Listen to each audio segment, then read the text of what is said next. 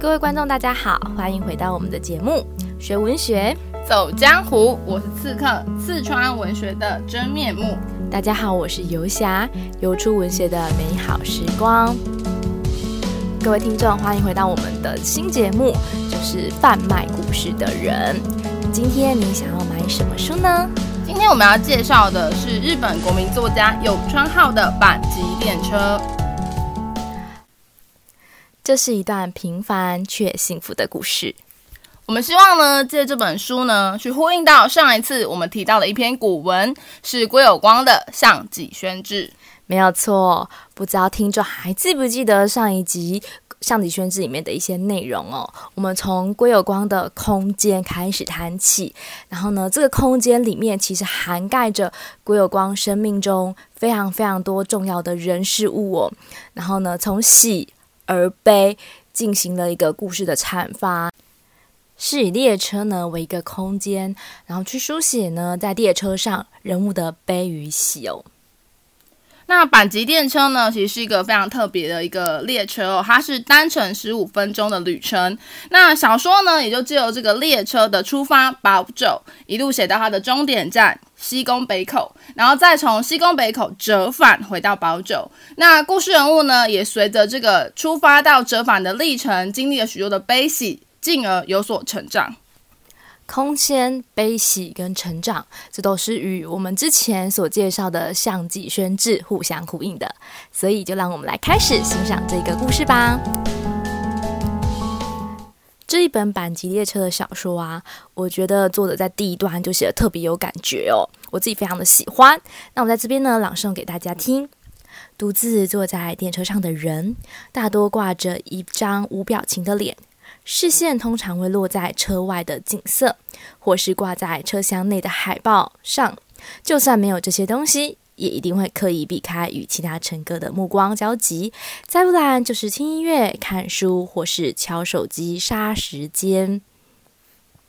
诶，我不知道读者在听这段故事的时候，有没有想到项脊轩中的哪一些场景呢？刺客，你觉得呢？其实，在第二段关于分家的部分哦。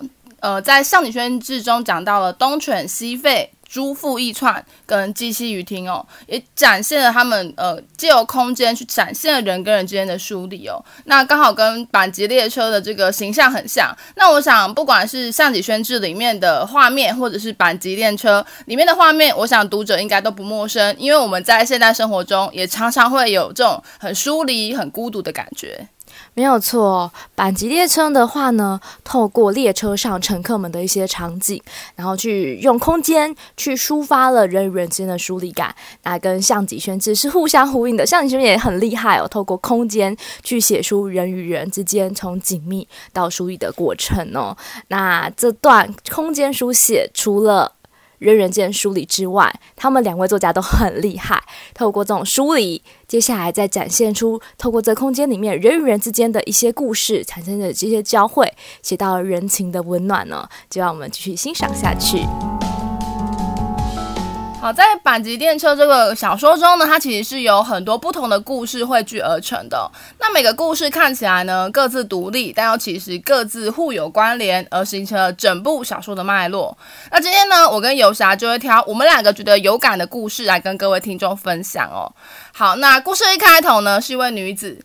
走上了电车，那这个女子有什么特别的呢？她穿的是一身的白纱，手上却提着结婚典礼送的一些礼物哦，走上了电车来。这时候呢，小女孩看到哇，漂亮的大姐姐走上电车，就情不自禁的喊着：“哇，是新娘子诶。”结果呢，这位新娘子她表情上非但没有幸福的笑容，反而落下了一颗泪来，而且在她身旁没有新郎。好，这个开头其实非常的吸引人哦，就不禁让读者去想着，哎，发生什么事情了？怎么会有一个女生呢，穿着白色礼服去参加婚礼，然后还拿着礼礼物回来啊？这感觉不符合我们的常常理的逻辑哦。那这个女孩，呃，这个小女孩的奶奶呢，就看到这个画面，她就问她说，哎，你成功杀入敌境了吗？好啊，看到这里，不知道读者有没有回忆过来哦？其实啊，正常我们去参加婚礼是不能够穿白纱的，因为呢，当天的主角是新娘，只有新娘能够穿上漂亮的白纱，所以呢，其实啊，那个漂亮的衣服是一件战袍。那么，为什么要在别人的婚礼现场披上这个华丽的战袍，跟新娘比美呢？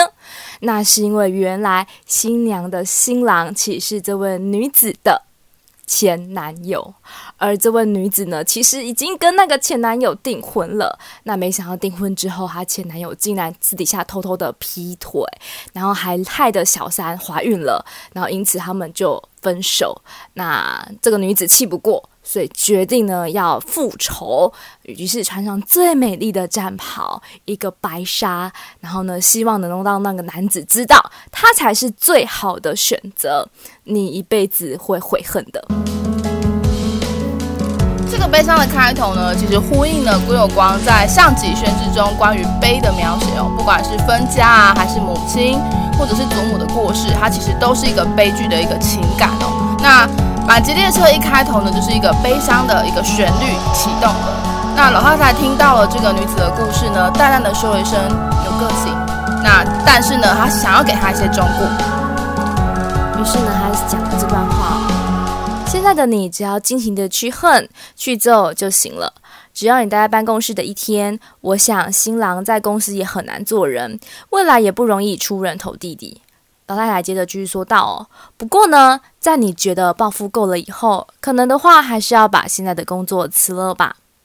不知道读者有没有听得懂这一段话哦？那接着呢，作者会做一个说明哦。因为啊，其实啊，人要用一辈子去恨一个人，基本上已经是很痛苦的一件事情了。但是呢，你要知道，女主角如果去待在公司，那就会害她的前男友，就是会因此而。”背上一个就是负心汉的臭名嘛，所以一辈子都无法升迁。那相对的，她也会被她的前男友给诅咒。接下来就换这个女子被新郎恨上一生一世，这才是这个事件真正要背负一辈子的诅咒。你诅咒别人，相对的别人会诅咒你一辈子哦，这才是最痛苦的事情。女子听完后呢，淡淡的回答：“我明白了。”但诚挚的语气让老太太很清楚，对方并没有敷衍自己。于是老太太就建议这个小姐呢，在下一站小林站下车。哇，这是我最喜欢的段落。后来，这名女子呢，就听了老太太的建议，就下了车。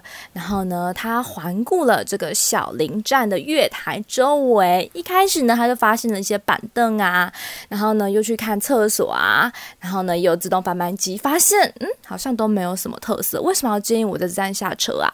不过呢，没想到她朝着检票口走去的时候，突然听到一大堆。叽叽喳喳的鸟叫声，抬头望向屋檐哦，才发现有个燕子巢，几道快要满出来的幼鸟，一个个都探出了大半个头来，非常的可爱哦。然后呢，接下来呢，在这三个鸟巢的底下还设了保护台，一看就知道是外行人钉上去的。然后呢，没想到呢，走进了这个检票口，还发现一个手写的大字条。今年也来叨扰喽，真是不好意思给各位添麻烦了。在小鸟们离家自立之前，还请大家多多照顾。看到了这行字啊，让女主角的心紧绷的心情啊，瞬间就暖了起来。这大概是出自于站务人员的手笔吧。不知道大家看到这个小林站的空间场景，有没有联想到鬼有光项脊轩志的哪一个景色呢？就在郭有光《上集宣志》第一段的美学书写上呢，有讲到停阶积极，小鸟时来啄食。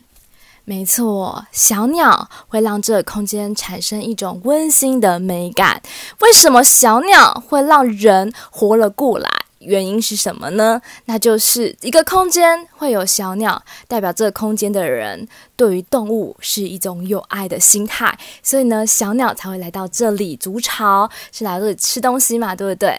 那一样的，不管是郭有光的项脊宣志，还是小林站，透过这只鸟透过这些鸟儿的鸣叫，其实都可以表达出人与空间的浓厚情感哦，所以才会让我们本片的女主角心情就开朗了起来。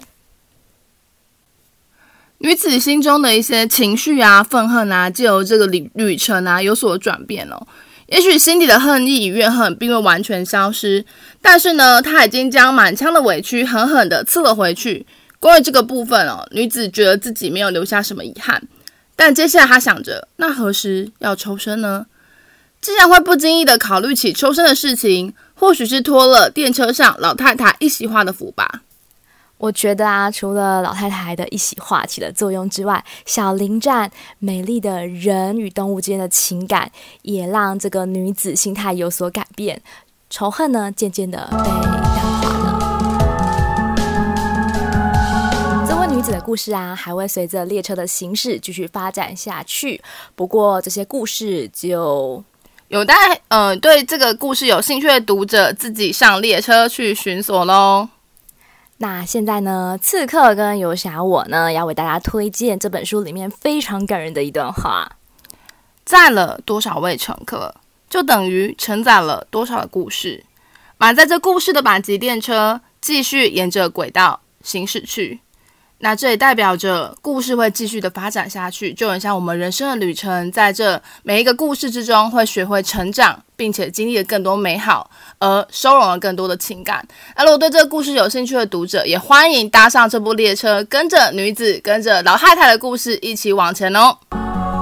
对于空间书写有兴趣的朋友，在欣赏这本书的过程中，不妨可以欣赏一下这本书的空间美学哦。我是刺客。我是游侠，下次见，拜拜。